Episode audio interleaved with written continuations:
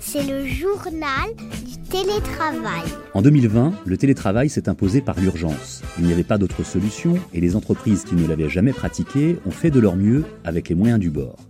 30 mois plus tard, nous sommes à l'heure de l'organisation et ce n'est pas toujours simple.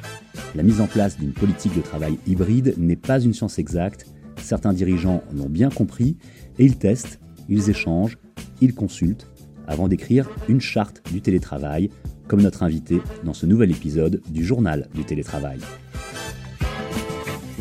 Et nous allons tout de suite entrer dans le vif du sujet avec euh, Laurent Simon. Bonjour Laurent. Bonjour Fred. Vous dirigez Under Control, une société française spécialisée dans les accessoires compatibles de gaming, compatibles donc entre toutes les euh, formes de consoles et de jeux sur PC également. Mais ce n'est pas pour parler de gaming que vous êtes avec nous euh, aujourd'hui, c'est pour parler de l'organisation du travail dans une entreprise, du télétravail plus précisément, et puis du travail hybride aussi.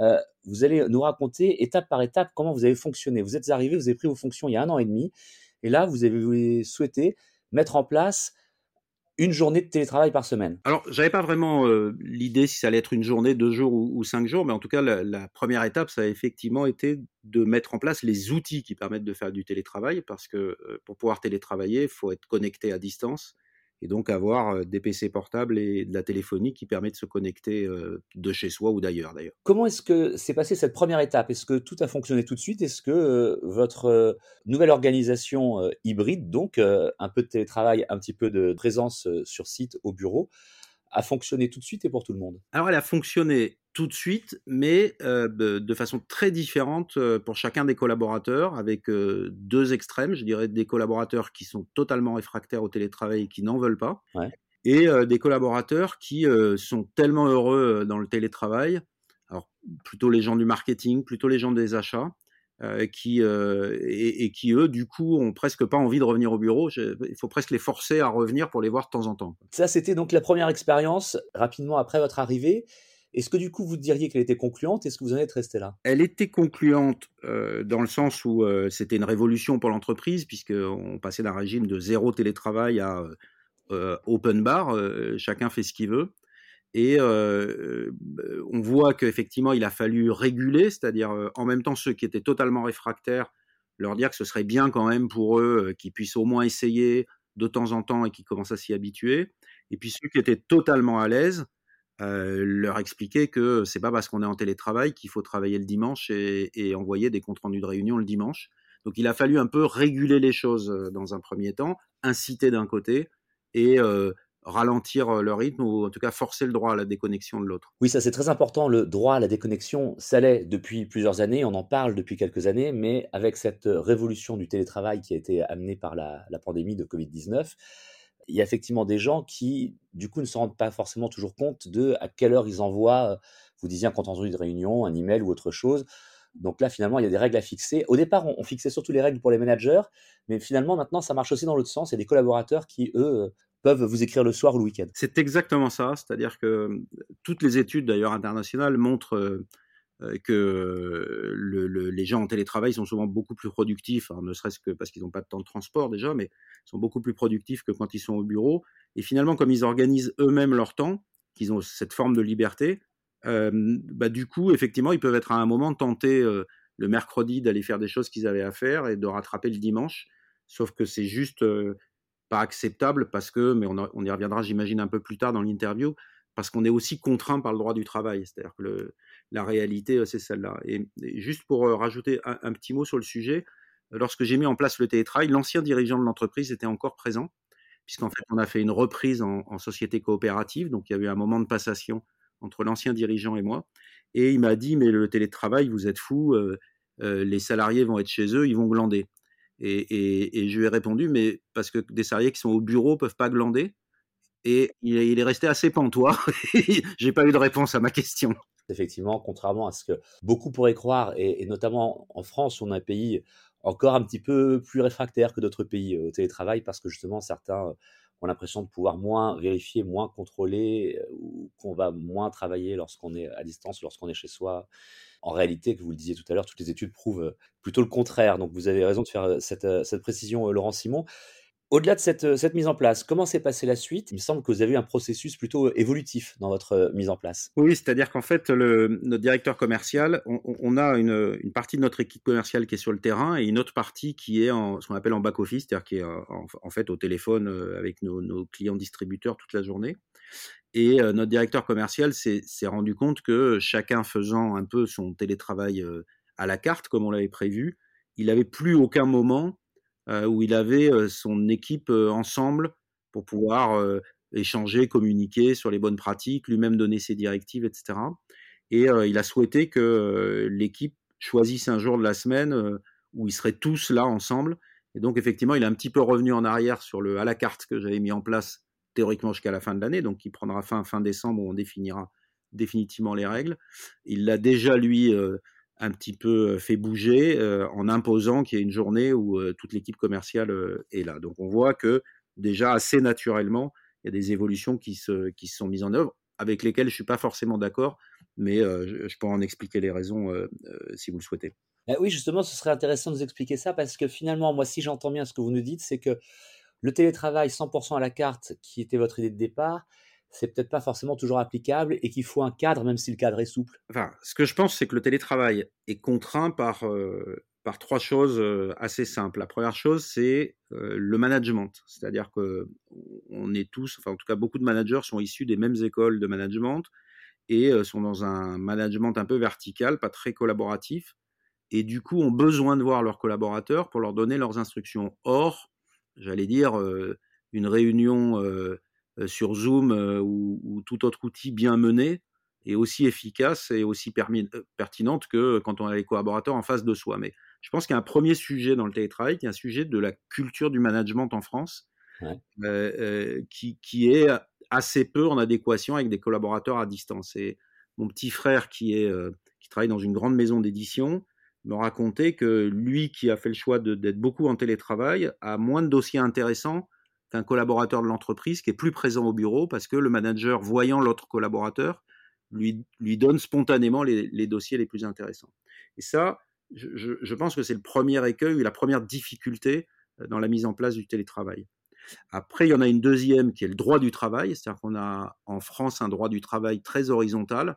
Euh, et, vous comprenez ce que je veux dire évidemment par, par très horizontal, c'est-à-dire très égalitaire. Ouais. Or, euh, à partir du moment où euh, on veut appliquer du télétravail intelligemment, il faut justement être tout sauf égalitaire. Ce que je veux dire par là, c'est que, et ça va rejoindre d'ailleurs le troisième point, le troisième écueil que j'ai pu euh, observer, c'est que en réalité, il ne, ça peut pas être égalitaire parce qu'on ne connaît pas les conditions de vie de nos collaborateurs. ainsi, un, un, collaborateur qui a trois enfants en bas âge et qui n'a pas de lieu pour s'isoler, pour pouvoir télétravailler, il n'est pas dans la même situation qu'un collaborateur qui est célibataire et qui a un bureau à, son domicile. Or, et donc, de fait, le télétravail est, profondément inégalitaire. Euh, or, on a un droit du travail qui, lui, veut absolument l'égalité de traitement entre tous les salariés et, euh, à mon avis, qui est totalement euh, inadapté au télétravail. Et puis surtout, un code du travail qui, vous le savez, est le bottin le plus lourd du monde. Et, enfin, et le troisième point, euh, pour, pour, terminer euh, par cette longue réponse et je m'en excuse, euh, le, troisième point, c'est le, le, fait que l'employeur n'a pas à se mêler de la vie privée du salarié, qui, est une, qui, est une, règle fondamentale.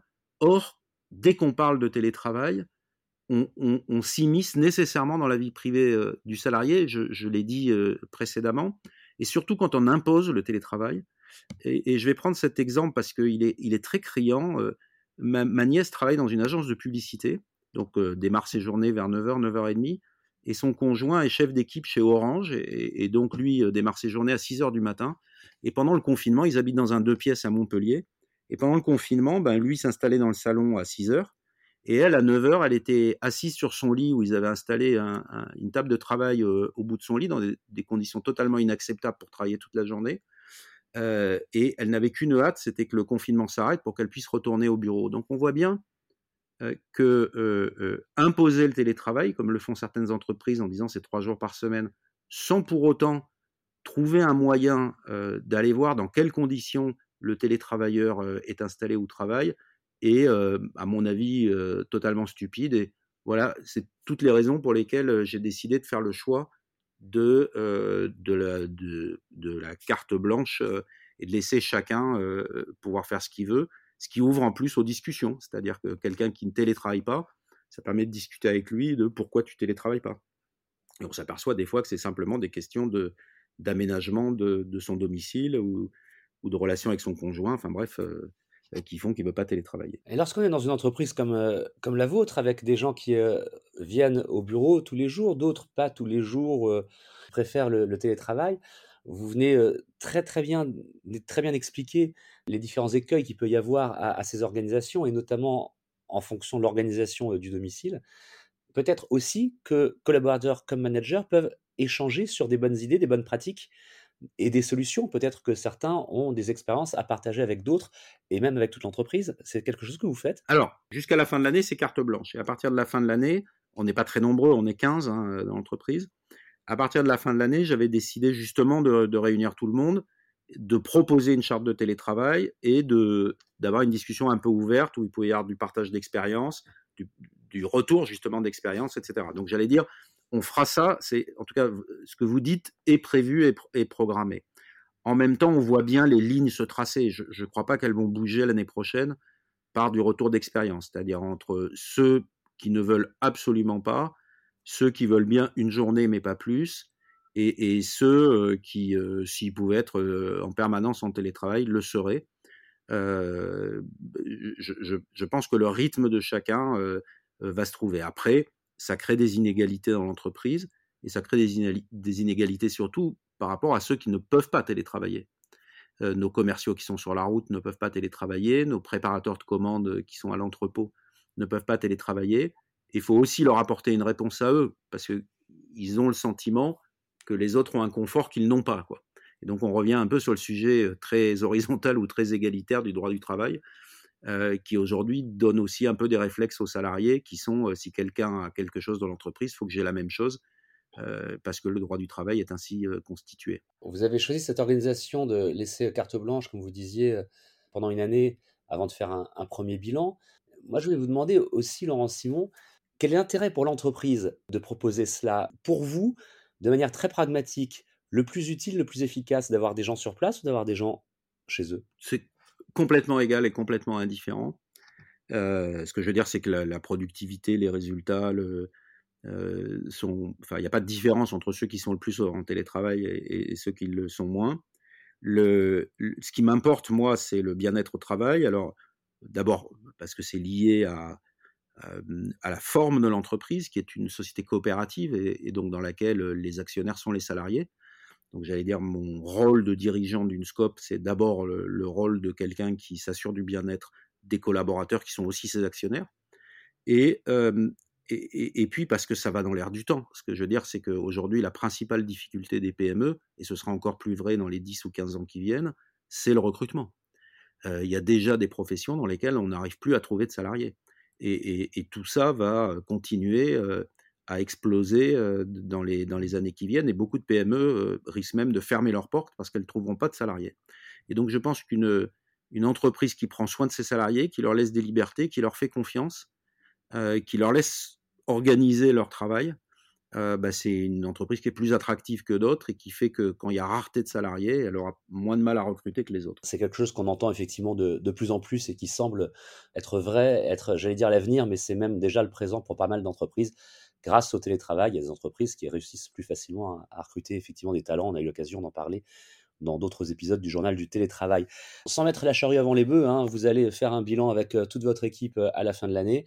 On est presque à la fin de l'année, donc vous, vous le, voyez venir comment ce bilan? Sans tout dévoiler, mais euh, alors, je pense que nos collaborateurs aux achats et, au marketing, qui sont les plus preneurs de, télétravail, il va effectivement falloir apprendre à équilibrer pour leur manager, qui est en fait le directeur marketing. Il va falloir apprendre à équilibrer entre euh, des réunions en présentiel et, des réunions, en tout cas des moments en présentiel où l'équipe est ensemble et où la, relation humaine euh, euh, a besoin de se faire, et puis des, probablement des réunions sur des outils de, visioconférence. Ça, c'est côté, j'allais dire, pour les collaborateurs qui sont le plus preneurs de télétravail. Pour l'équipe commerciale, je pense très objectivement qu'il va falloir que j'apprenne à mon directeur commercial à manager à distance, de façon à ce qu'il puisse conserver cet équilibre et ce, bon rythme, c'est-à-dire qu'il ne contraigne pas les, collaborateurs à venir un jour fixe au bureau. Je ne crois pas du tout à cette version-là. Elle est contraignante pour tout le monde. Et en plus, je suis pas sûr qu'elle apporte plus que, que, du, que, qu'une réunion sur Zoom.